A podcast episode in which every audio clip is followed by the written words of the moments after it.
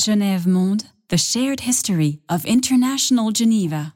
We believe that the International Labor Organization, avoiding the involvement in political matters, can make a real contribution to world economic recovery by aiding in the removal of social and economic maladjustments. What was once the need of the workers for better conditions has now become the need of the world for economic life itself. It is in this sense that our membership in the International Labor Organization has real significance in the United States. It is the promise, it is a promise of the life and the future of the International Labor Office that faced with expanding needs in the world, its outlooks and its procedures are also expanding. The director has well referred to the value of the Santiago Conference, which will surely serve as a precedent for future regional meetings. Similarly, the careful analytical approach to the consideration of the broad range of problems of such worldwide industries as textiles and coal promises, I think, a wider and a more practical usefulness for this organization. We have learned the value of discussion in tripartite technical conference, making use of prior economic research by the office. Positive effect should be given to the conclusions of such discussion through continuing committee representative of the industries themselves. The tripartite character of the International Labor Organization makes possible those democratic procedures of negotiation and conciliation between organized workers and organized employers, which are also central to our conception of labor policy in the United States. Central but not exclusive.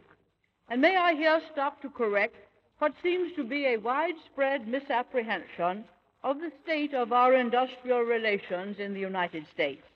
I, have since my arrival in Europe, to hear question after question put to me, which seemed to imply that it was commonly believed that the United States was now in the midst of a period of violent industrial strife and social conflict.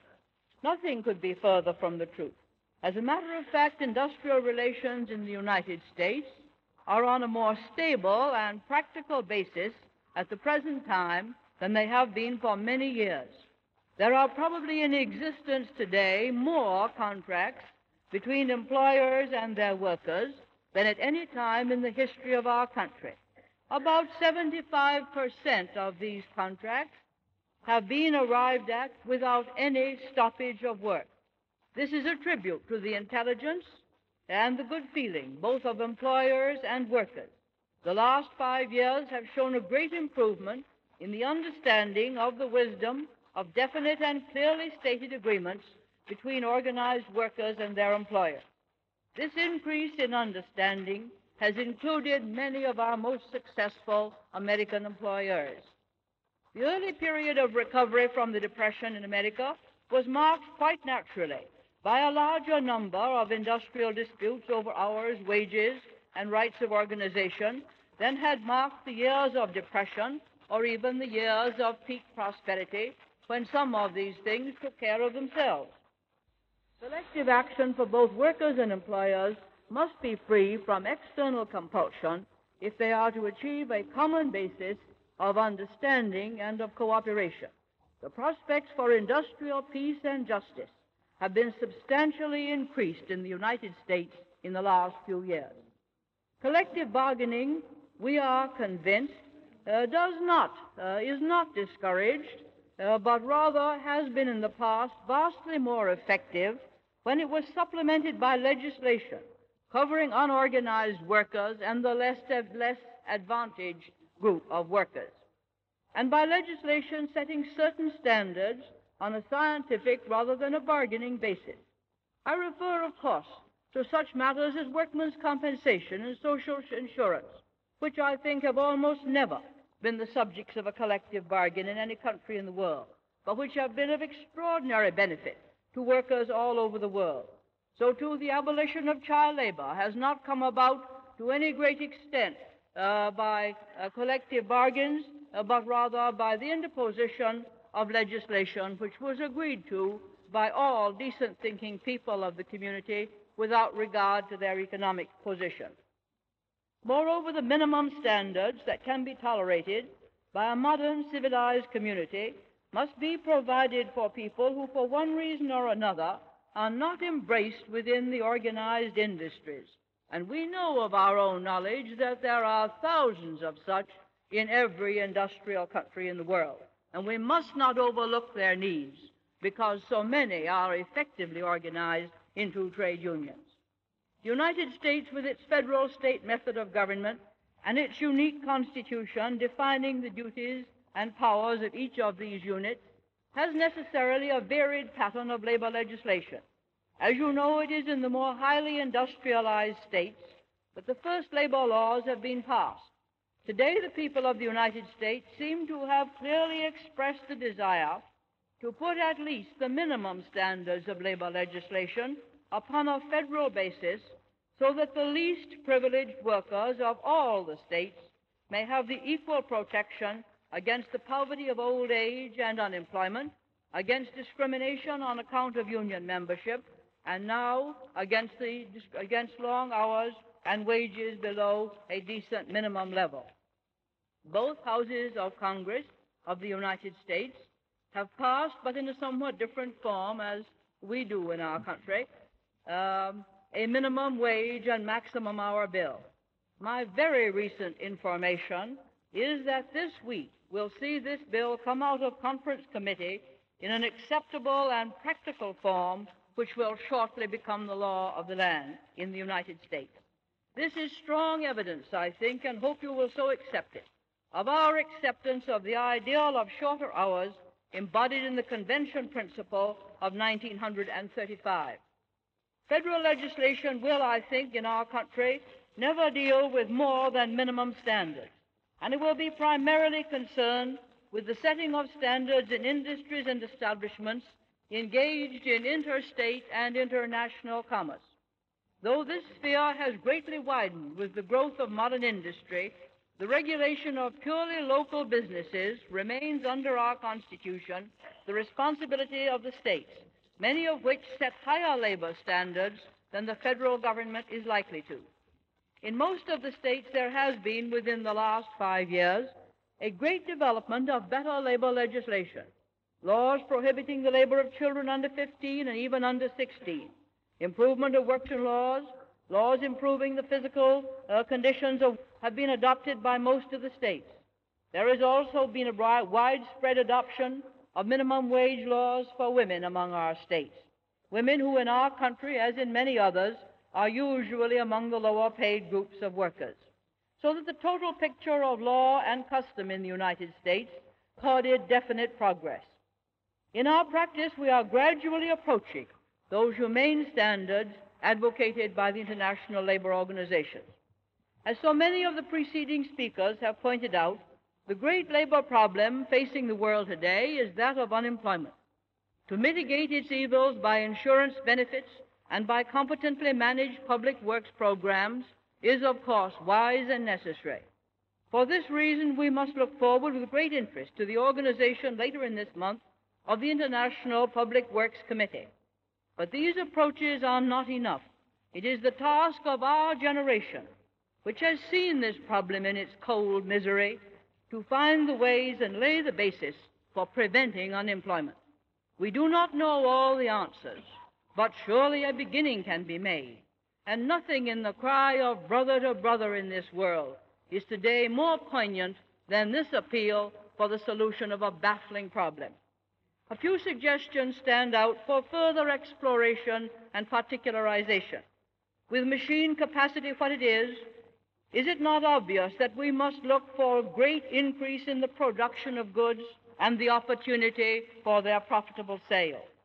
Here I should like to quote the special message sent by the President of the United States to Congress asking for the enactment of a federal hours and wages bill.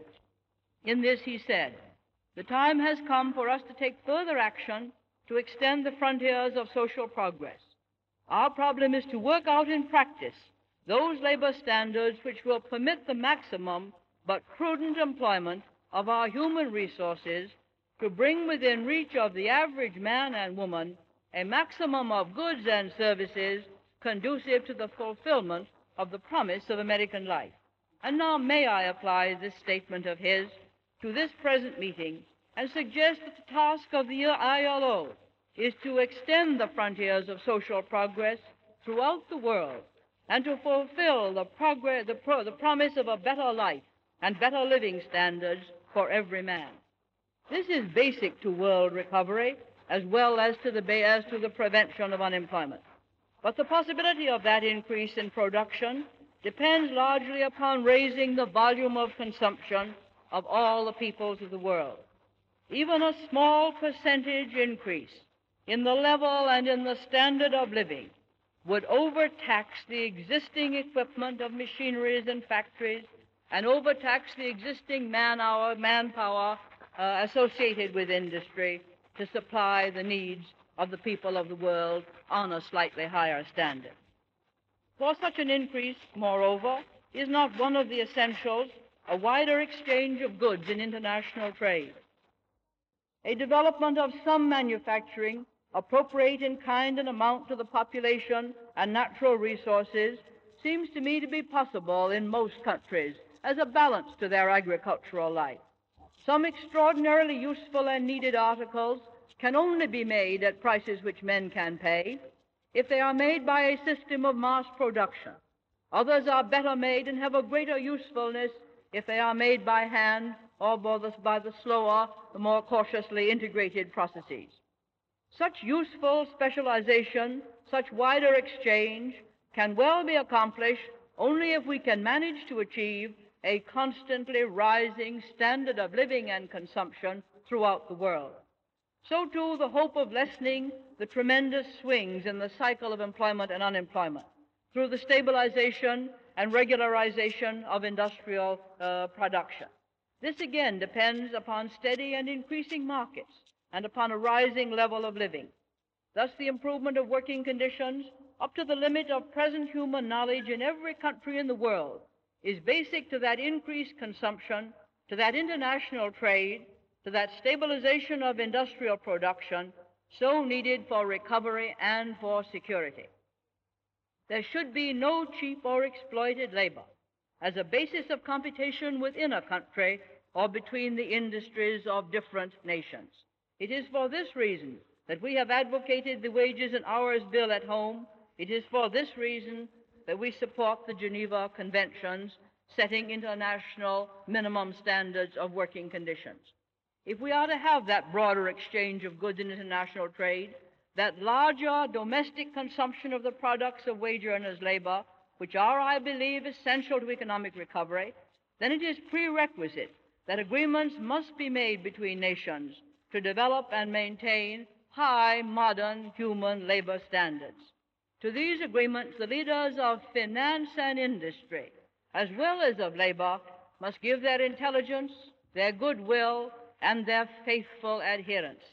It goes without saying that in view of the differences in economic and social development of the different nations, there must be flexibility in order to reach and put into effect truly practical arrangements for improved labor standards. It goes without saying, too, that in making of these standards there must be participation of workers and industrialists. I think that this is one of the simplest, most direct, most controllable approaches to the economic and social recovery and the industrial uh, improvement which most of the nations of the world, my own among them, so sorely need and so greatly desire.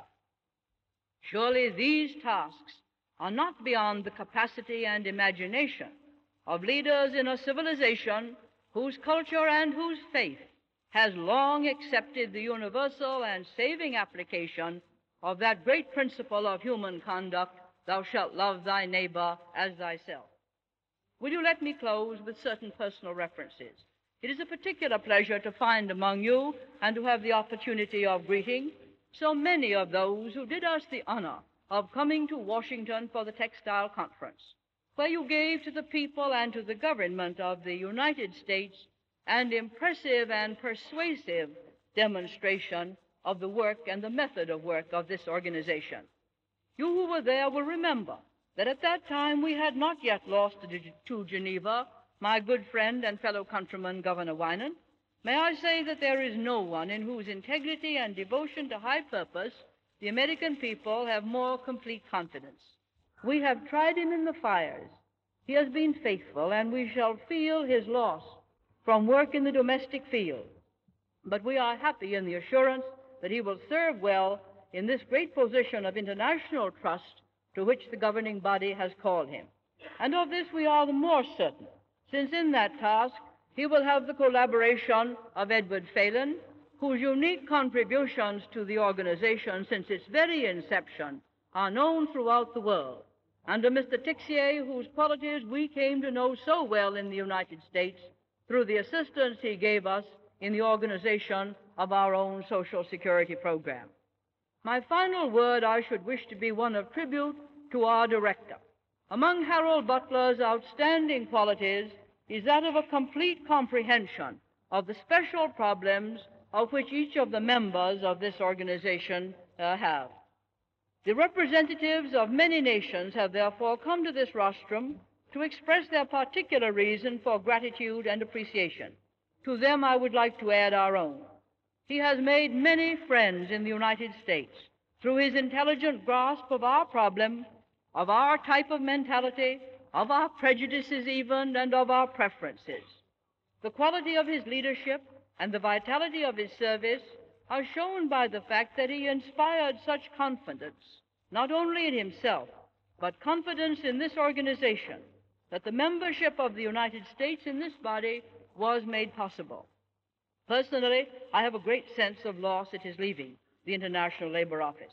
He has become my friend in the personal sense as well as in the political and public sense. When we joined the International Labor Office, I promised him personally that I would come to Geneva for a regular conference. In previous years, that has been impossible.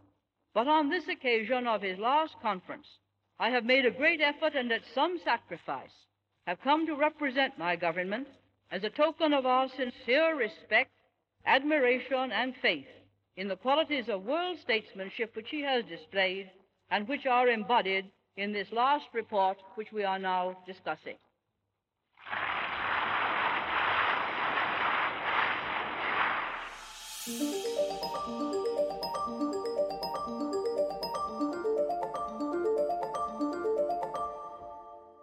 genevemonde.ch